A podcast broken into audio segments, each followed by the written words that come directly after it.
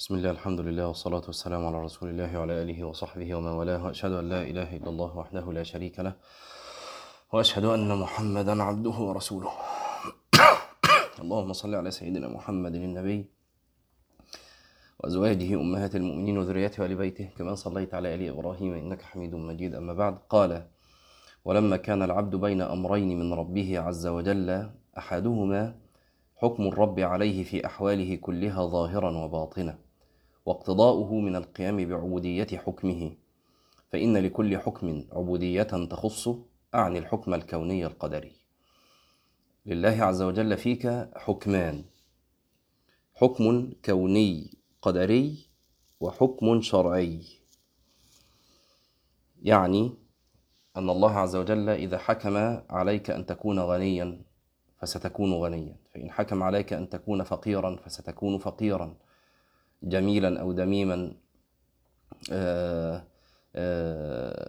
حكم عليك أن تكوني ولودا أو عقيمة كل هذه الأحكام أحكام قدرية.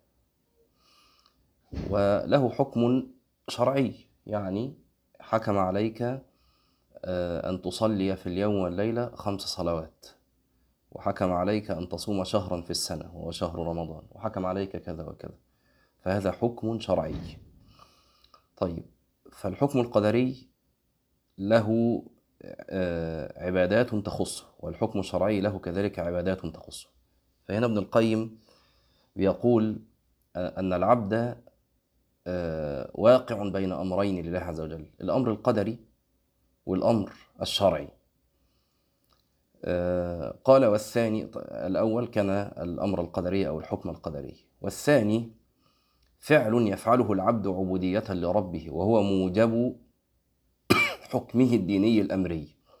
وكلا الأمرين يوجبان تسليم النفس إلى الله سبحانه. يعني استسلامك وتسليمك وخضوعك للحكم القدري يعني تسليم نفس تسليم نفسك له سبحانه وتعالى أو يعني تسليم نفسك له سبحانه وتعالى. وكذلك امتثالك للأمر الشرعي هو تسليم للنفس لله عز وجل. ولهذا اشتق له اسم الإسلام من التسليم فإنه لما سلم لحكم ربه الديني الأمري ولحكمه الكوني القدري بقيامه بعبوديته ربه فيه لا باسترساله معه في الهوى والشهوات والمعاصي ويقول قدر علي استحق اسم الإسلام فقيل له مسلم. يشير إلى تلك الشبهة التي يعني يقع فيها يقول لك ربنا هو اللي قدر علي كذا وكذا. وهذا من الاستخفاف. خلاص؟ بدين الله عز وجل والاستخفاف بأمر الله عز وجل. بل أنت لك نوع إرادة تحاسب عليها. وعمر ما جه حد عمل حاجة عمل معصية معينة ويقول لك أنا أصلي وأنا بعملها كانت فع كانت فعلا لا إراديا زي ما بتنفس وزي ما قلبي بيدق. محدش بيقول كده أبدا. وإلا فقل مثل ذلك في نجاحاتك الدنيوية. بتقول كده؟ ولا بتنسب هذا إلى نفسك؟ يعني لو عملت تجارة والتجارة نجحت ولا دخلت الامتحان وجبت الدرجة النهائية ولا أي حاجة نجاح دنيوي هتقول هو ربنا اللي قدر ده عليا؟ ولا بترجع تقول إيه؟ لأ ده بذكائي وده بدهائي وده بمذاكرتي وده بفطنتي وده بكذا وبكذا. واضح يا جماعة؟ فالذي يفعل المعصية يعلم من نفسه أنه يفعل أنه يفعلها بإرادته. خلاص؟ وإحنا هنا إحنا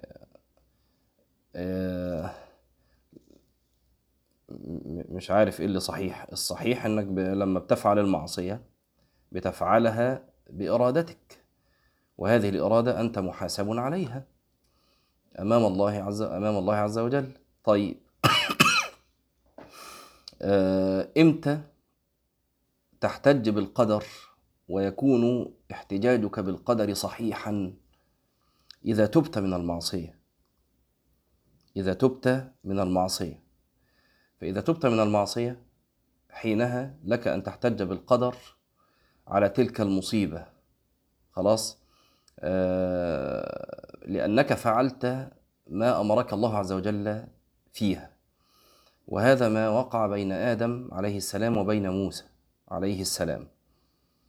خلاص؟ لما قال له موسى أنت آدم الذي أخرجت أخرجتنا من الجنة؟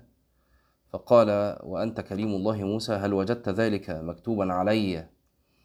آه، قبل أن أخلق؟ فقال نعم. قال آه، فحج آدم موسى أو كما قال صلى الله عليه وسلم. فهنا احتجاج آدم على موسى احتجاج صحيح. ليه؟ لأن آدم قد تاب من المعصية. فقد فعل إذن ما أوجبه الرب عليه تجاه تلك المعصية. خلاص؟ إحنا عندنا في كتاب الحدود ويعني و... من اللطيف أن نذكر ذلك لأن بعض الناس حتى بيقع في هذا. في كتاب الحدود نص العلماء نص الفقهاء على أنه يحرم إيذاء المحدود بعد استيفاء الحد ولو بالكلام. قالوا كالتعيير. يعني مجرد يا جماعة إنك تأتي لإنسان قد حد في معصية وتعيره بالكلام هذا حرام. ليه؟ لأنه قد فعل به الأمر الشرعي. انتهى الأمر خلاص. يعني هنقعد بقى خلاص ماسكينها له طول العمر. مفهوم يا جماعة؟ ف آه، فده حتة آدم وموسى يعني أو كيف حج آدم وموسى لأنها بتعمل إشكالات. طيب يبقى أنت أنت أيها العبد دائر أو واقع بين أمرين لله عز وجل. أمر قدري كوني فالواجب أن تسلم لأمر الله عز وجل وتعلم أن ما أخطأك لم يكن ليصيبك وما أصابك لم يكن ليخطئك. و يعني كثيرا ما نتكلم وندندن حول هذه المسألة. وأن تصبر والأعلى من الصبر أن ترضى بقضاء الله عز وجل وقدره فيك. و آه، وهذا كان آه، في إيه؟ في سيد الاستغفار. ماض في حكمك عدل في قضاؤك. ماض في حكمك. فمهما هربت من حكم الله فيك فحكمه ماض فيك. خلاص؟ عدل في قضاؤك. عدل في قضاؤك. يعني مهما رأيت قضاءه آه الذي يجريه على أيدي بعض لأن لأن ما فيش حد مؤمن بي يعني بيرمي الله عز وجل بالظلم كده وإلا يكفر. وإنما الذي يقع إن الله وجل يجري قضاءه على أيدي بعض عباده فيسلط بعض عباده على بعض. فربما آه، يعني لم ينتبه الإنسان إلى أن هذا التسليط هو من الله عز وجل. ولو شاء ربك ما فعلوه ألم يقل ذلك؟ سبحانه وتعالى ولو شاء ربك ما فعلوه ولو شاء ربك ما سلط فلانا على فلان. سبحانه وتعالى. خلاص؟ آه وقال سبحانه وتعالى ثم صرفكم عنهم ليبتليكم ولقد عفى عنكم. ويعني في غير ذلك من الآيات. خلاص؟ فترى حتى هذا التسليط تراه فعل الرب عز وجل. ولو لم يشأ الرب سبحانه وتعالى آه، أن يسلط فلان على فلان لما سلط ولما كانت له القدرة ولا الاستطاعة أن يظلم ذلك الشخص آه، والظلم هنا ظلم نسبي يعني ظلم بالنسبة إلى فلان. أما فعل الرب عز وجل فهو تمام العدل عدل في قضاؤك. خلاص. والثاني هو الحكم الشرعي. والحكم الشرعي الواجب آه، الامتثال. إذا عرفت أن هذا الأمر آه، مش أن هذا الأمر مشروع امتثلت. وأن هذا الأمر غير مشروع اجتنبت. خلاص؟ آه، قال ولما أطمأن ولما أطمأن قلبه بذكر الله وكلامه ومحبته وعبوديته سكن إلى ربه. وقرب منه وقرت به عينه فنال الأمان بإيمانه ونال السعادة بإحسانه. وكان قيامه بهذين الأمرين امرا ضروريا له لا حياة له ولا فلاح ولا سعادة إلا به. حد سأل سؤال فوق هو ده صح يعني؟ ان ننسب ال- النجاح للفطنة والمذاكرة؟ لا مش صح. وفيه رؤية نفس وفيه إعجاب بالنفس وفيه بعد عن عن الرب عز وجل وفيه عدم توفيق. والتوفيق على التحقيق هو توفيق آه، لما آه، تجد مغبته غدا في الآخرة مش في الدنيا. فأنت ترى كل فضل أنت فيه من الله عز وجل. ولو هو ب... ب... يعني بأفعالنا يبقى إحنا لا ما نستاهلش أي خير في الدنيا. خلاص؟ فبما كسبت أيديكم وإيه؟ ويعفو عن كثير. فلولا عفوه سبحانه وتعالى عن كثير ما ترك على ظهرها من دابة فأنت ترى كل شيء من. كل خير أنت فيه من الله سبحانه وتعالى. وترى نفسك غير مستحق لهذا الخير. وإنما هو محض فضله سبحانه وتعالى عليك. ومحض إحسانه سبحانه وتعالى واصل إليك. فتزداد حبا له وخضوعا بين يديه وحياء أن تعصيه وهو سبحانه وتعالى آه، واصل إليك إحسانه ليل نهار. يبقى هو ده الصح. يبقى دايما تنسب نفسك لكل تقصير. وكل خير فهو منسوب إلى الله عز وجل. خلاص؟ قال ولما كان ما بلي به من النفس الأمارة والهوى المقتضي لمرادها والطباع المطالبة والشيطان ال- المغوي يقتضون منه إضاعة حظه من ذلك آه، أو نقصانه اقتضت رحمة ربه العزيز الرحيم أن شرع له الصلاة مخلفة عليه ما ضاع عليه من ذلك. يعني أنت في حرب وكذا مرة نقول لكم الكلام ده أنت في حرب فانتبه لتلك الحرب. فعندك نفس أمارة وهوى وطباع وشيطان وكل دول بيحاربوك. فمن رحمة الله عز وجل أن شرع لك أمورا منها الصلاة فالصلاة مخلفة مخلفة عليك ما ضاع عليك من ذلك.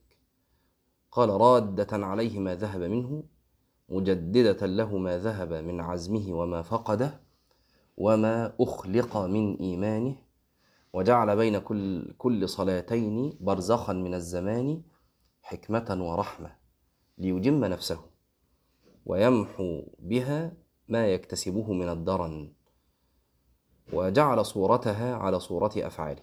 طبعا يمحو بها ما يكتسبه من الدرن وهذا فيه حديث وقلناه لكم من قبل. خلاص؟ أرأيتم إن, إن, إيه إن كان نهر بباب أحدكم يغتسل منه خمس مرات هل يبقي ذلك من درانه شيئا؟ قالوا لا. فقال كذلك الصلوات المكتوبات. فالصلوات يمحو الله عز وجل بهن الخطايا كما يمحو الاغتسال في هذا النهر درن الجسد. طيب. وجعل صورتها يعني صورة الصلاة على صورة أفعاله خشوعا وخضوعا وانقيادا وتسليما وأعطى كل جارحة من جوارحه حظها من العبودية. وجعل ثمرتها وروحها إقباله على ربه فيها بكليته. وجعل ثوابها وطبعا هذا الكلام كله يعني ده, ده, ده ملخص لما فصلناه. بقالنا 11 مرة بندي تفصيلا هذا الكلام. وجعل ثوابها وجزاءها القرب منه ونيل كرامته في الدنيا والآخرة. وجعل منزلتها ومحلها الدخول عليه تبارك وتعالى والتزين للعرض عليه تذكيرا بالعرض الأكبر بالعرض الأكبر عليه يوم القيامة. فكأنك في هذه الصلاة في العرضة الصغرى تهيئ نفسك للعرضة الكبرى يوم القيامة. وكما أن الصوم أن الصوم ثمرته تطهير النفس وثمرة الزكاة تطهير المال وثمرة الحج وجوب المغفرة وثمرة الجهاد تسليم النفس إليه التي اشتراها سبحانه من العباد وجعل الجنة ثمنها فالصلاة ثمرتها الإقبال على الله. يبقى يا جماعة الناس اللي بتشتكي دايما م- ما هوش حاسس بال بلذة الأنس بالله عز وجل وله حاسس بالإقبال على الله عز وجل ولا محبة الشرع ولا والعبادة تقيلة عليه. نقول له استعن بالصلاة وقد ذكر الله عز وجل ذلك في كتابه مش كده؟ استعينوا بالإيه؟ بالصبر والصلاة. استعن بالصلاة فثمرة الصلاة الإقبال على الله وإقبال الله سبحانه على العبد. وفي الإقبال على الله في الصلاة جميع ما ذكر من ثمرات الأعمال. يعني بالصلاة تحصل ثمرة الصوم والزكاة والحج والجهاد تحصل كل تلك الثمرات. آه، قال وجميع ثمرات الأعمال في الإقبال على الله فيها. ولهذا لم يقل النبي صلى الله عليه وسلم جعلت قرة عيني في الصوم ولا في الحج والعمر ولا في شيء من هذه الأعمال وإنما قال وجعلت قرة عيني في الصلاة. والعجيب يا جماعة العجيب. دعكم الآن من هذا المعنى الذي تكلمنا عنه مرارا إن أنت آه، تروح آه، تنقر صلاتك علشان الدنيا علشان تسلم منها بسرعة وتجري على الدنيا بتاعتك اللي أنت سايبها. أكل ولا شرب ولا تجارة ولا شغل ولا زوجة ولا عيال ولا أي حاجة ولا فيسبوك ولا واتساب ولا يوتيوب ولا تيك توك ولا ولا آه أي حاجة من الدنيا اللي إحنا مسحولين فيها دي. لأ دعك من هذا. بعض أهل التدين ربما نقر صلاته ليحصل آه، معنى شرعيا آخر وهذا من سوء الفهم. وعدم إدراك آه، مراتب العبادات. يعني تلاقيه يدخل في صلاة الفرض ينقرها ليه؟ علشان درس. أو عشان آه، يلحق يخلص ورده من القرآن. أو عشان آه، أي بقى أي مصلحة شرعية. إحنا دلوقتي مش بنقول بقى إنه إيه؟ بينقر صلاته عشان دنيا. لأ. فهذا أمر عجيب. يا أخي أنت في الصلاة يعني أنت في أجل العبادات. لأ. أتم صلاتك. وما ما تضيعش الصلاة عشان أي عبادة تانية. لا العبادة التانية تنتظر لكن ما تضيعش صلاتك. مفهوم؟ آه وأنا مما أثر في فيا جدا يعني موقف من المواقف اللي أثرت فيا أحد الدعاة المشهورين يعني. وكنت رايح أجيبه بالسيارة علشان عنده آه، محاضرة. والمحاضرة كانت محاضرة جامعة. يعني في كان في مسجد كبير جدا المسجد مليان والناس فرشة في الشارع. وبعدين هذا الداعية مشهور عنه ان هو دائما حريص على تكبيرة الإحرام. لا يفوت لا يكاد يفوت تكبيرة الإحرام قط. خلاص؟ ورحت جبته بالسيارة. وبعدين وإحنا في الطريق كان الدرس المفروض بعد العشاء. فالعشاء أذن. ف...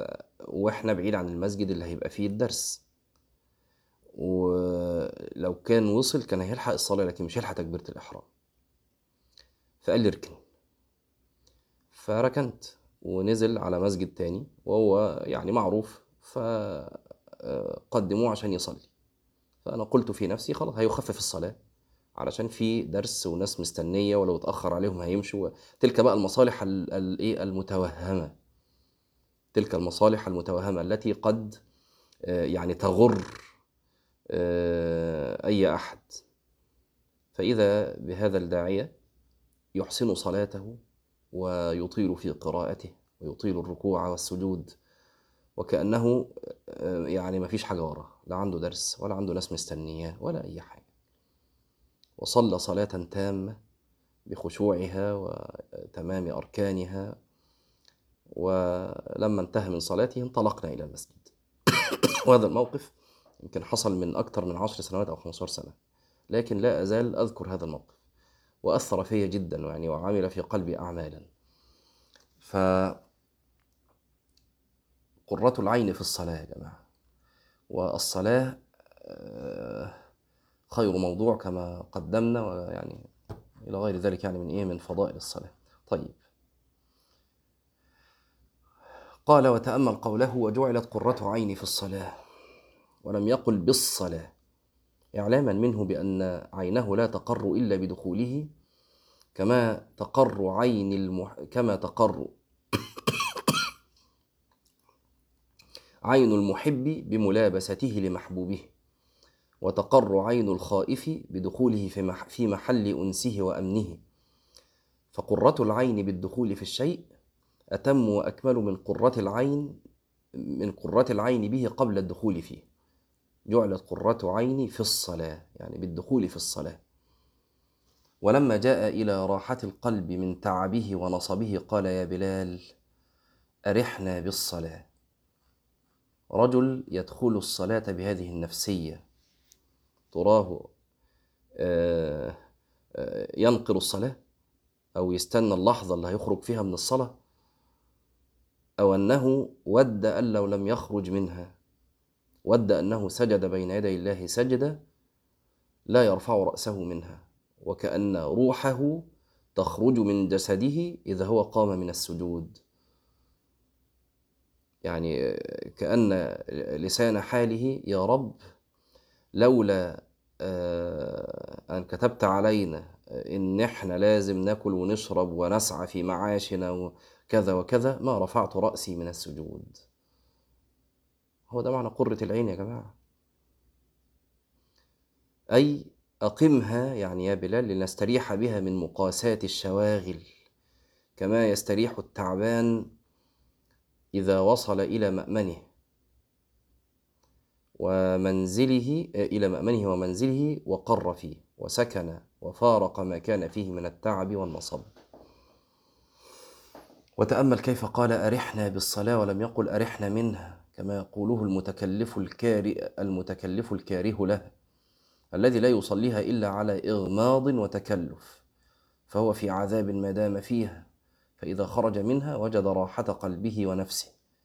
فأنس القلب في الفيسبوك وراحة النفس في ال Reels وال Shorts واليوتيوب والتيك توك أو على النواصي أو في النوادي. وذلك أن قلبه ممتلئ بغيره والصلاة قاطعة له عن أشغاله ومحبوباته الدنيوية فهو معذب بها حتى يخرج منها وذلك ظاهر في أحواله فيها. متململ متأفف الإمام لو طول شوية يبقى عاوز يروح يضربه. ليه؟ ما هو قطعه عن عن شهوته وقطعه عن عن ملاذه. قال ذلك ظاهر في أحواله فيها من نقرها والتفات قلبه إلى غير ربه وترك الطمأنينة والخشوع فيها. ولا حول ولا قوة إلا بالله. ولكن قد علم أنه لا بد له من أدائها فهو يؤديها على أنقص الوجوه فاكرين كلمة الشيخ أسامة عبد العظيم رحمه الله؟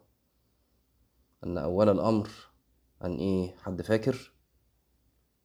من الناس اللي بتحضر معانا من زمان بقى. كلمة الشيخ أسامة رحمه الله. أول الأمر أن إيه؟ أن تتخلص من التخلص من الصلاة. أحسنتم. أن تتخلص من التخلص من الصلاة. كأن في معنى جواك وهو التخلص. إحنا بنتكلم المتدينين مش بنتكلم الناس الفسقة.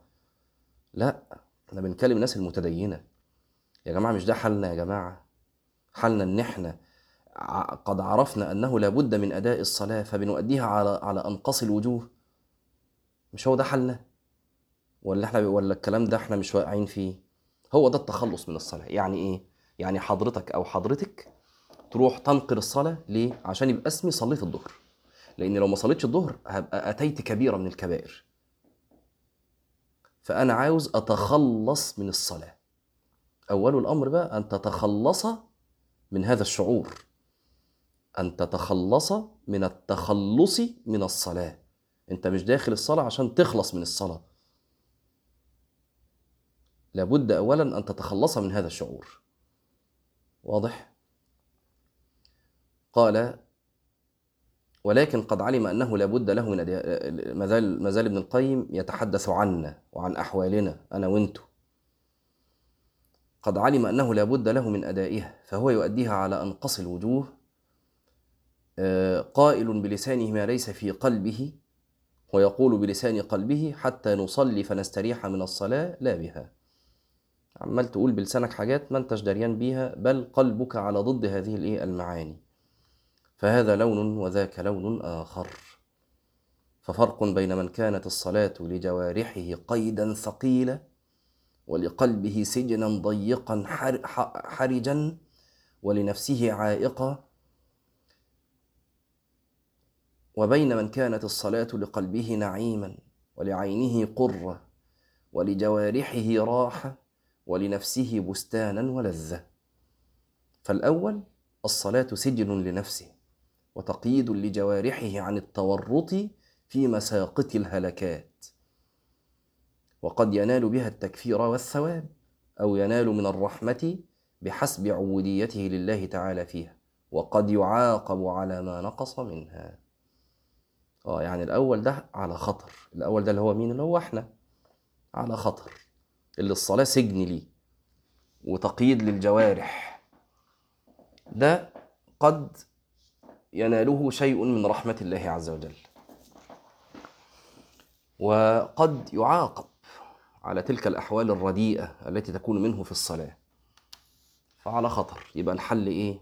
نخرج من هذا النوع من هذا الصنف. ونجتهد أن ندخل في القسم الآخر الذي ذكره فقال والقسم الآخر الصلاة بستان له. يجد فيها راحة قلبه وقرة عينه ولذة نفسه وراحة جوارحه ورياض روحه فهو فيها في نعيم يتفكه وفي نعيم يتقلب يوجب له القرب الخاص والدنو والمنزلة العالية من الله عز وجل ويشارك الأولين في ثوابهم بل يختص بأعلاه وينفرد دونهم بعلو المنزلة والقربة التي هي قدر زائد على مجرد الثواب. ولهذا تعد الملوك من أرضاهم بالأجر والتقريب كما قال السحرة لفرعون إن لنا لأجرا إن كنا نحن الغالبين. قال نعم وإنكم لمن المقربين. فوعدهم بالأجر والقرب وهو علو المنزلة عند فوعدهم بالأجر والقرب وهو علو المنزلة عنده.